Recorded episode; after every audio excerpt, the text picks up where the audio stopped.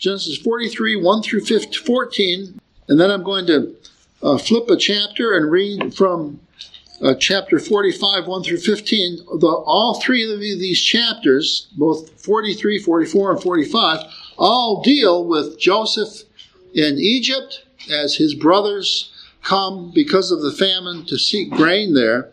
They've already been there once. This is the second occasion when he finally tells them who he is and he identifies himself. He talks about the larger situation. He interprets the whole fantastic adventure that they've been on through the Lord and his providence. So let us turn to 43, read the first 14 verses there, and then we'll skip over to chapter 45. Beginning to read with chapter 43 1. Now the famine was severe in the land, and it came to pass when they had eaten up the grain which they had brought from Egypt, that their father said to them, Go back, buy us a little food. But Judah spoke to him, saying, The man solemnly warned us, saying, You shall not see my face unless your brother is with you. If you send our brother with us, we will go down and buy you food. But if you will not send him, we will not go down. For the man said to us, You shall not see my face again until your brother is with you. And then Israel said, Why did you deal so wrongfully with me as to tell the man whether you still whether you had still another brother? But they said, The man asked us pointedly about ourselves and our family, saying, If your family is your father still alive, have you another brother? And we told him according to these words. Could we possibly have known that he would say, Bring your brother down? Then Judah said to Israel his father, Send the lad with me, and we will arise and go, that we may live and not die, both we and you and also our little ones. I myself will be surety for him. Will from my hand you shall require him. And if I do not bring him back to you and set him before you, then let me bear the blame forever. For if we had not lingered, surely by now we would have returned the second time. And their father Israel said to them, if it must be so, then do this. Take some of the best fruits of the land in your vessels and carry down a present for the man a little balm and a little honey, spices and myrrh, pistachio nuts and almonds. Take double money in your hand, and take back in your hand the money that was returned in the mouth of your sacks. Perhaps it was an oversight. Take your brother also, and arise, go back to the man. And may God Almighty give you mercy before the man, that he may release your brother and Benjamin. If I am bereaved, I am bereaved. And then to skip to chapter 45, the first 15 verses there. Then Joseph could not restrain himself before all those who stood before him, and he cried out, Make everyone go out from me. So no one stood with him while Joseph made himself known to his brothers. And he wept aloud. And the Egyptians of the house of Pharaoh heard it. Then Joseph said to his brothers, I am Joseph. Does my father still live? But his brothers could not answer him, for they were dismayed in his presence.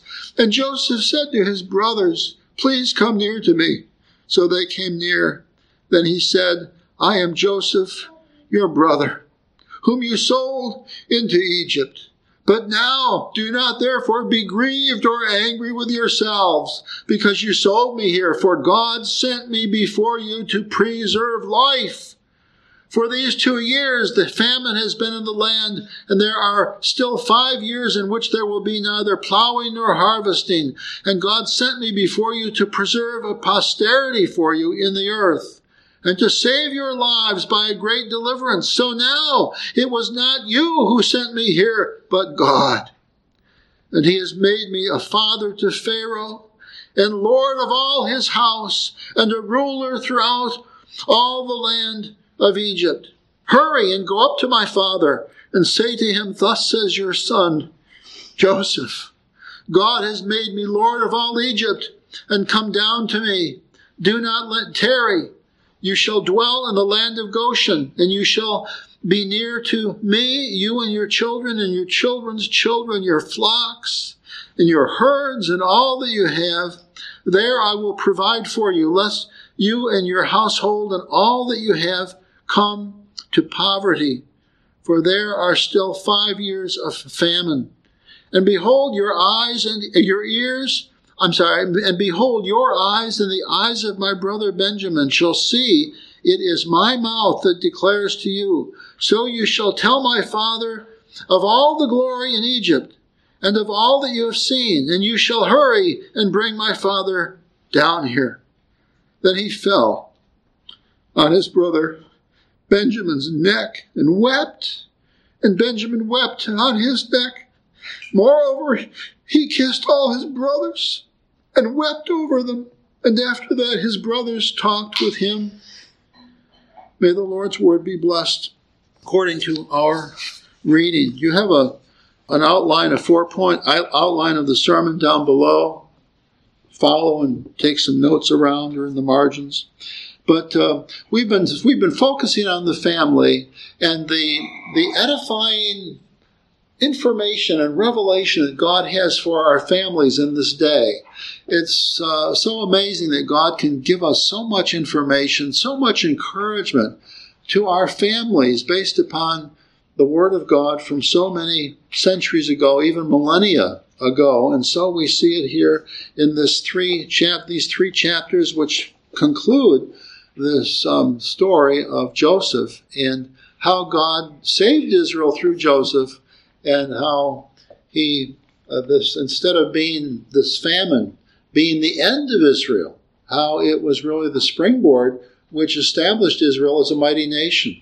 And so uh, we've come to this place where we we see this um, in uh, vital colors before us, and that's what I wanted to focus on this morning because I want you to think about your family. I don't know of a, a family in the church, in our church here, I don't know of a single family that has not suffered uh, some very great trials and tribulations. And some of you are still going through some right now.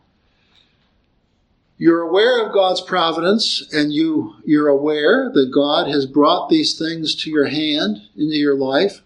What do you make of that then? Do you understand, do you see the kindness of God in the harsh providences that He has brought upon you? That, that's what I want to really drive home to you. I want, I want you to take the, the life of Joseph and let, let this, the, the, the imprint of God's intent and God's kindness be driven into your heart so that you will not doubt God's kindness even if you think that you are about to um, uh, go to your death.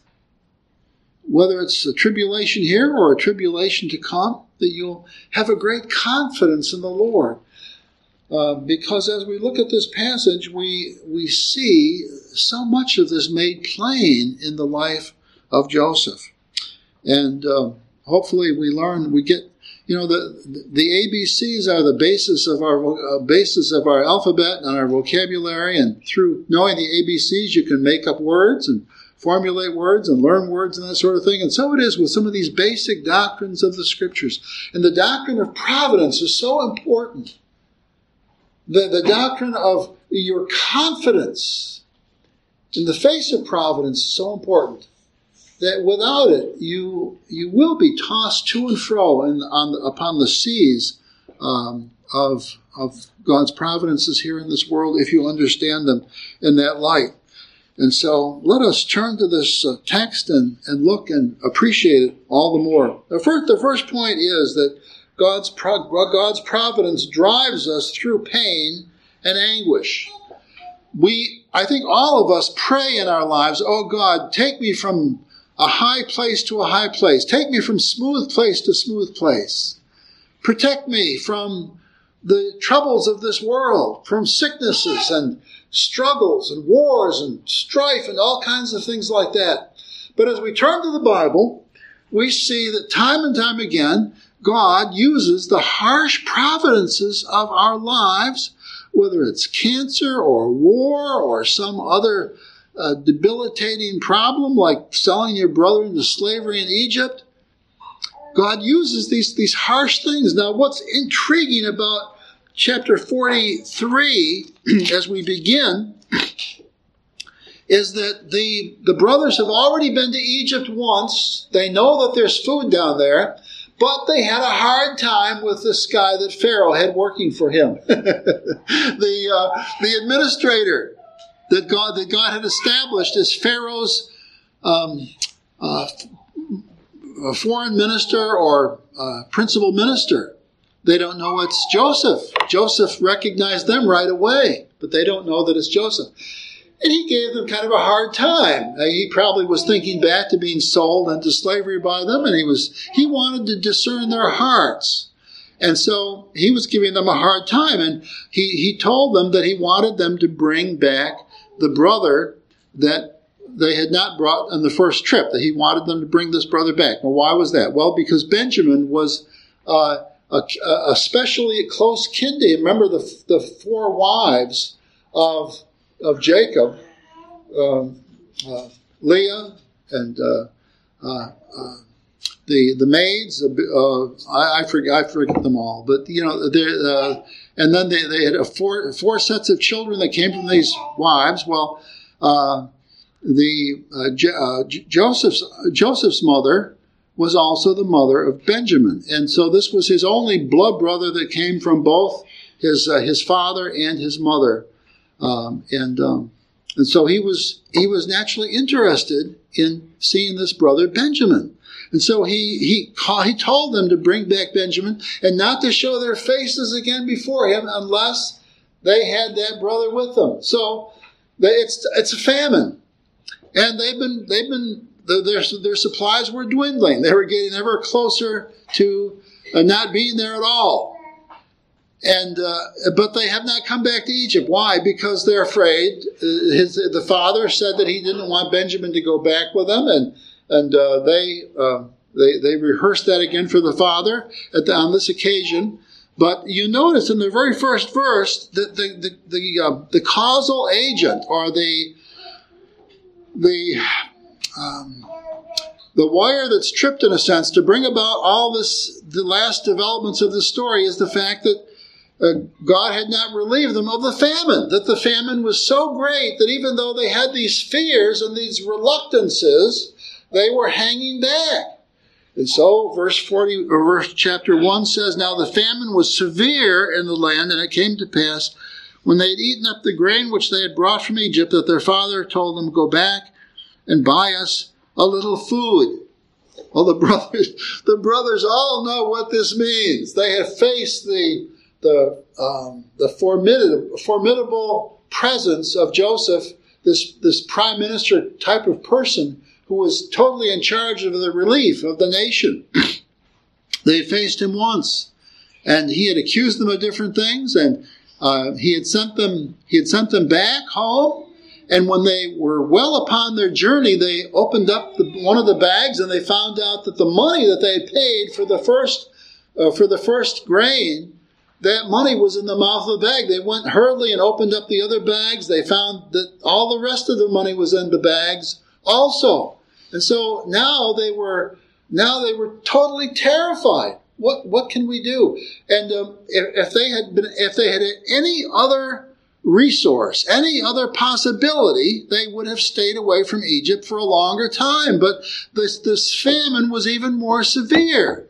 God had taken away all of the opportunities that they might have to avoid going back to Egypt. And so they were virtually at the point of starvation again. Now, this is a, a great lesson for us because we, uh, God often drives us with the same kinds of providences in our lives. God knows the, uh, despite humans, human, humanity's optimism about the shallowness of their sin and the, the small degree of the effect of sin upon their lives, God knows these things. And God, God, in order to teach us spiritual lessons, God wants to, wants us to, to suffer deprivation because He knows that when we suffer deprivation, that will get our attention. We'll stop playing games with him. We'll stop lying to him with our, in our own minds. And, and so on this occasion, there was no substitution for going back to Egypt. And so God forces their hand. And so if you in your life find yourself in such a situation where you can't find relief, you've done all that you can. Most of us are fairly responsible people. We're much more responsible than the run of the mill people out there in the world today. We know that we know what it means to have to earn your own private property and to not just take from other people. And so we tend to, if anybody is going to survive on their own resources, it's people like us. So with us, it takes a special kind of providence for God to get our attention, like in this case we see here. And so that's what God did. Now, in this case, we think of this whole, these, the, the whole of these events, from the time that the brothers, from the time that Joseph came, his father Jacob had sent him to his older brothers. Remember, way back, and Joseph went there and he, he told this tale of how he had dreamed a dream that his brothers, even his parent, even his, his parents, would bow down to him. And his brothers just couldn't stomach it. They, they already didn't like the fact that their father, they could see that their father favored Joseph in his youth. And they, they, they just could not take this dream that he had. And um, uh, he, Joseph, or Jacob himself was bothered by it to some degree, but Jacob had the benefit of, of, of many more decades of theology in his head. And so, even though he rebuked Joseph for this dream a little bit, the Bible says he pondered it. He pondered what this dream meant because he, he realized that God could speak to his people through the providence of his dreams. And so, going way back then, we, we uh, what has God been doing? Well, we see the immediate famine, but we see the other things through which God drove Joseph and his brothers. We see, we see Joseph's trauma in this. But think of this from Joseph's perspective. He was sold into slavery by his brothers. We've already talked about that. But, but it's so easily passed over. And we forget the trauma of it. How would you like to be sold by your own kith and kin, your own blood relatives, sold into a kind of slavery? There are families today who have sold their daughters into sexual slavery, uh, tra- human trafficking. There are pe- poor people who don't have much money and they're worried about themselves and they've taken their own dear children and sold them to strangers to be used in whatever horrible ways they might be used. That's going on in today's world. Even as we prat and talk about how little we need Christ in this day, we are being debauched and reduced in terms of our humanism. Uh, to one embarrassment, one degradation, one level of degradation after another. And so that was Joseph's lot. He had been reduced, and God's providence to him had been most severe. Uh, he was when this happened he was all alone. Think of uh, all the children in the congregation this morning. Just think of that. How would you like to be separated from your family and sold off like this? And uh, you can as you leave you can see your family back there in the distance. And your own brother sold you and now you're off with some strangers and you don't know if you'll ever be seen again you don't know whether you live or whether you die. This was Joseph's lot. And Joseph then was, uh, was bought by Potiphar. He ended up going to prison because of his righteousness with Potiphar's wife. He's in prison. Again, wondering what will become of me. All of these negative providences in his life, and, and God was not uh, immediately delivering him. We think of uh, we think of Jacob's trauma, the father. Throughout this story, all in the background, we have the father's trauma. He had been told that Joseph had been uh, killed by wild animals. And so this child of his, uh, this, this child of his, his, uh, his dear child from his dear, dearly beloved wife, he, he thought had, had been destroyed. And he was living with that. He was living with a trauma of, of losing a child, not knowing the truth about it, but, but uh, the trauma of having lost this child. And, uh, and it, when, when he's challenged with sending another child, Benjamin, down there, he can hardly, he, can't, he tells the boys, he says, if you lose this child, it will be my death. What little strength I have left will be completely taken away from me. So you see the kind of trauma, the psychological trauma that Jacob was going through. And, uh, and through this incident with his brothers, we see some of that which the brothers were going through.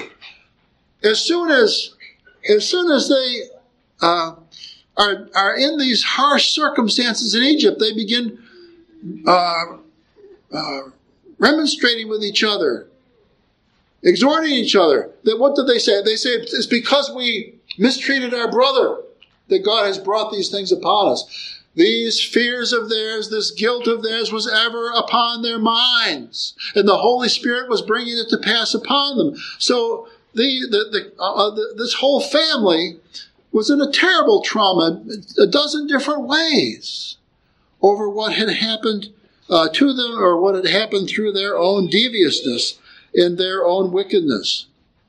Now, the second point of the sermon is this that, uh, well, the, uh, let me just summarize quickly the first point. God actually uses such terrible things. We like to think of negative providences as something that's slight, that depresses us for a day. Well, here are people that were depressed for a decade based upon what had happened. The second point is uh, that God slowly makes his providence clear. God does not always clarify these things in our lives. Have you been suffering for a day or a week or a year or some years or a decade yourself? Well, then you, you are not uh, uh, unbiblical in the sense that this has never happened to anybody in the Bible. This has happened to God's own dear family, the family of Jacob, one of the patriarchs. And uh, God did not make these things clear quickly. In verse 30 of the, of the middle chapter that we didn't read, we see that um, we see that um, what it says, Now therefore, when I come to your servant my father, and the lad is not with us, since this is Jacob speaking, the father, since his life is bound up in the lad's life, it will happen when he sees that the lad is not with us, he will die. So your servants will bring down the gray hair of your servant, our father, with sorrow to the grave. For your servant became surety for the lad to my father, saying, If I do not bring him back to you, then I shall bear the blame before my father forever. Now therefore, please let your servant remain. This is, he's, he's talking here to Pharaoh, or to, to Joseph, his brother. Um, this is J- Judah. He's talking to uh, Jake or jo- uh, Joseph, his his brother, who he doesn't know is Joseph yet, but he's telling him about the, how how they've just reached the end of the line. They cannot because he's telling them he wants them to go back, or he, he wants to. At this point, he is he has put the, his own personal cup in in Benjamin's bag, and then they, that's been discovered, and he's holding the brothers accountable for that, and so he's he's he telling them what he's going to do to them and what, uh, what how they're going to suffer. And so this is Judah's um, uh, plea with Joseph. He says, uh, "If I if I do not bring him back." To you, then I shall bear the, the blame before my father forever. Now, therefore, please let your servant remain instead of the lad. So, this is Judah saying, Keep me and not Benjamin. Uh, uh, as a slave to my Lord, and let the lad go with his brothers back to his father. For how shall I go up to my father if the lad is not with me? Lest perhaps I see the evil that would come upon my father. Now you see how uh, you see how God has sustained this negative providence unto the last moment, and we from this whole story we don't know. It's it's very tentative or unclear how much Joseph knew. He was, a, he was a prophet of God. The Spirit of God revealed certain things to Joseph, but it does not seem that he revealed the whole of it to Joseph. He did not reveal to Joseph when the brothers were in the court. He didn't reveal to Joseph that his brothers were almost there. And so he, he discovered that by his own apprehension as they stood before him. And uh, God did not, evidently did not tell him how long they were going to be there or what the end of this was. He changes his mind a couple times through the story, he tells him he's going to do one thing, then he does another, because Joseph himself is kind of feeling his way through this situation. He wants to bring good out of it. He wants his brothers to repent.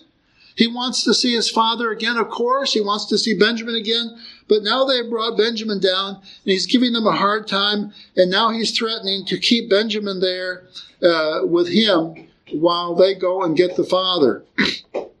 and, the, and Judah, uh, Judah is talking to, he's pleading with Joseph, who he doesn't know is Joseph. He's pleading with Joseph, keep me as your slave. Let let uh, let my other brother go. Let my let my um, let the Benjamin go. Keep me, and uh, then my family will do what they're going to do or what they can do. But it's at that point, after all of this has taken place, finally, that uh, that Joseph is brought to the end of his resources. And it says in the first verse of chapter 45, then Joseph could not could not restrain himself before all those who stood by him. And he cried out, Make everyone go. He cleared the court. So no one stood with him while Joseph made himself known to his brothers. And uh, when they cleared the court, he just was wrought asunder with weeping, all of the anguish of his life, the separation from his family, the, the not seeing his father for all these years, not seeing his brother Benjamin for all, it all just came out and he he basically basically collapsed in weeping. He, finally uh, God uh, God slowly uh, made his providences uh, clear in this, but it, it, was not before he was tested right to the extremity of his life. And when he when he does make it clear, we see verse chapter 45 then where jo- Joseph explains with some of the greatest clarity of the whole of the scripture how negative providences work. In verse 3, Joseph said to his brothers, he tells them he's he's weeping before them. They're wondering why is the prime minister crying? He says he says to them, "I am Joseph." They didn't even know that he knew Joseph's name. Does my father still live? But his brothers could not answer him, for they were dismayed in his presence. And Joseph said to his brother, they couldn't talk. They were so overwhelmed with the emotions of the moment. The fact that now this man was saying that he was Joseph, the brother they thought was dead. And Joseph said to his brother, brothers, please come near to me. So they came near. Then he said, I am Joseph, your brother, whom you sold into Egypt. But now do not therefore be grieved or angry with yourselves because you sold me here, for God sent me before you to preserve life. Joseph can see the, the beginning from the end of this. He can see through all the, the mirage of the circumstances of what happened, and he can see God's purpose behind the suffering behind the negative providences. And he said in verse 7 And God sent me before you to preserve a posterity for you in the earth and to save your lives by a great deliverance. A great deliverance that we know is a picture of Christ and his salvation of us. So now it was not you who sent me here, but God. Now that's a interpretation of things, isn't it? It was not you who sent me. Of course it was them who sent him. They, they were the ones who sold him into slavery. But here Joseph is understanding that there is a cause behind all the proximate causes of our lives. And that ultimate cause is the living God. That God is ultimately the one that raises up people and sets them down, the, the Bible says. God's rule, God rules among the, the heavenly host and amongst all of the inhabitants of the earth, the Bible says. God does whatsoever he pleases. Now he works through second causes. He works through our decisions. He works through our, our anger, our perplex, perplexity, uh, our depressions, our euphoria. He works through all of these things.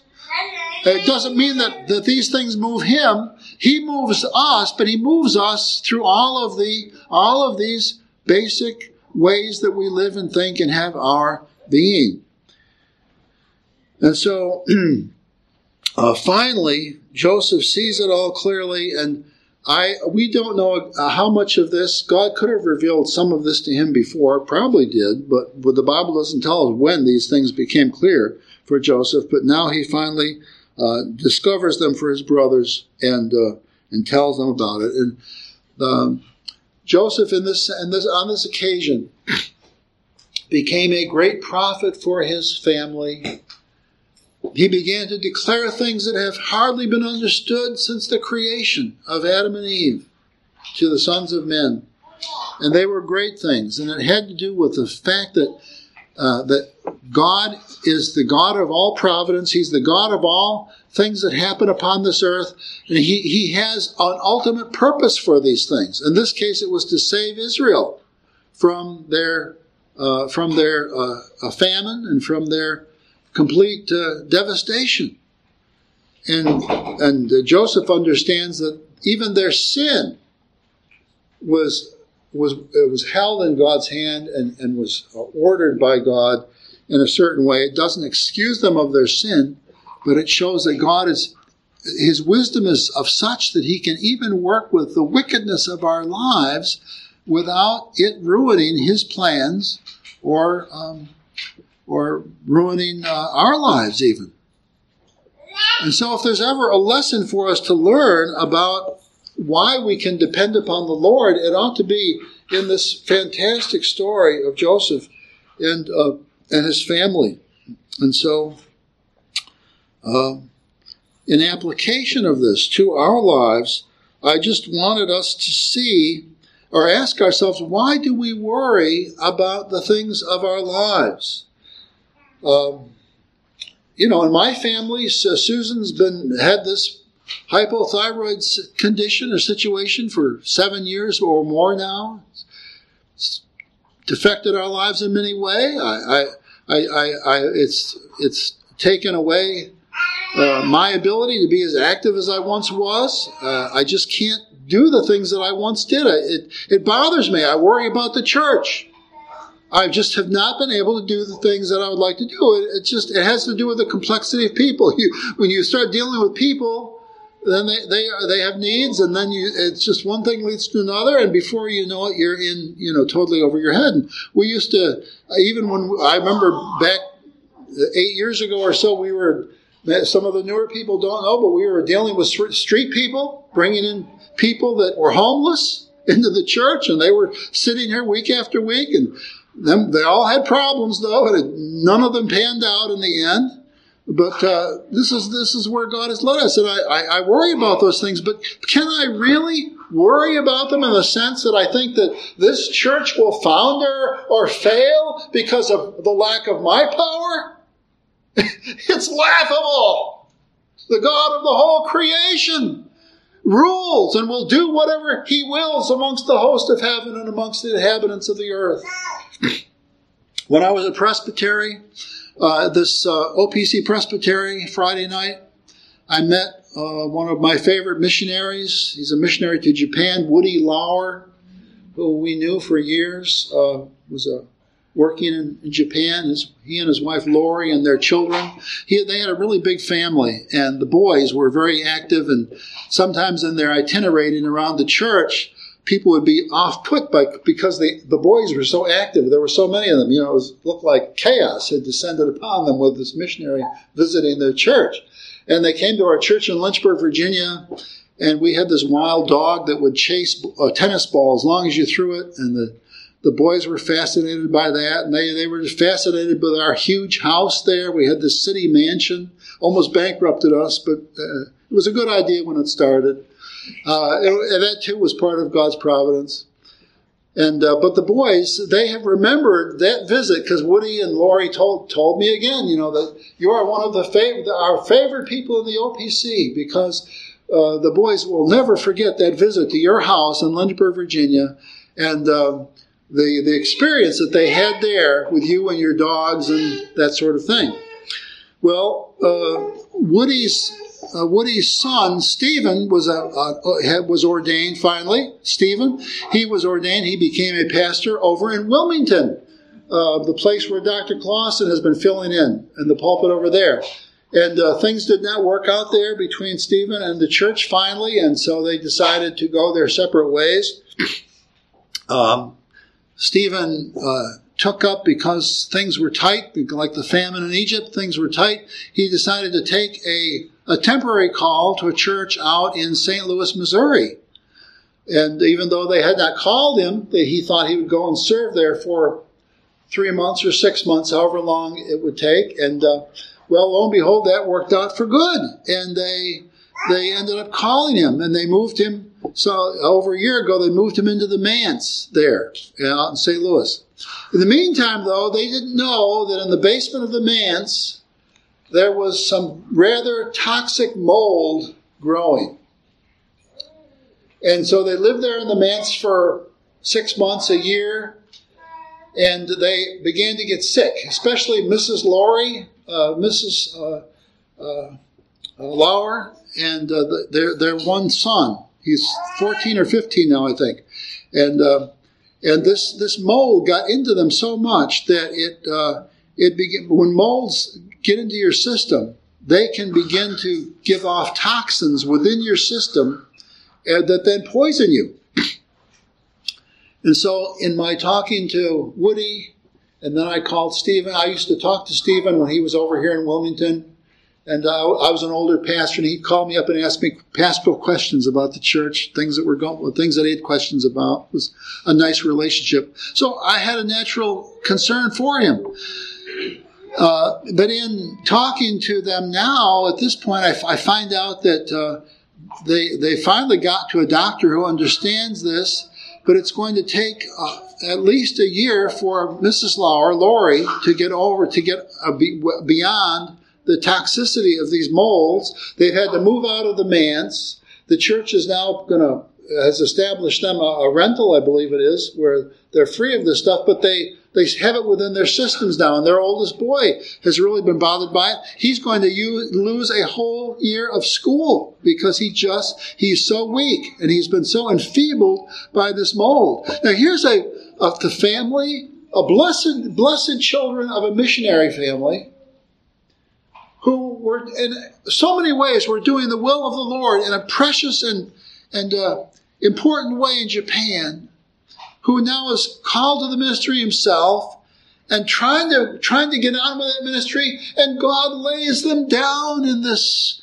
severe way where they can't immediately get over the toxicity of these molds. They finally found out what it was. They found out why they were sick. But why does God do this? Why does God work with us in these strange and intricate ways where He will not deliver us immediately or quickly? from his providences, his negative providences. And we have to we have to go back to this text and we say, well, God has his reasons. They're always good.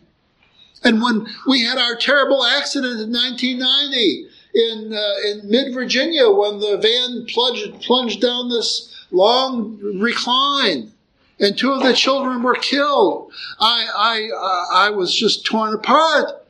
But I, I had no confusion over the fact that God had brought this upon me and that God would use it in my life for strength and for goodness.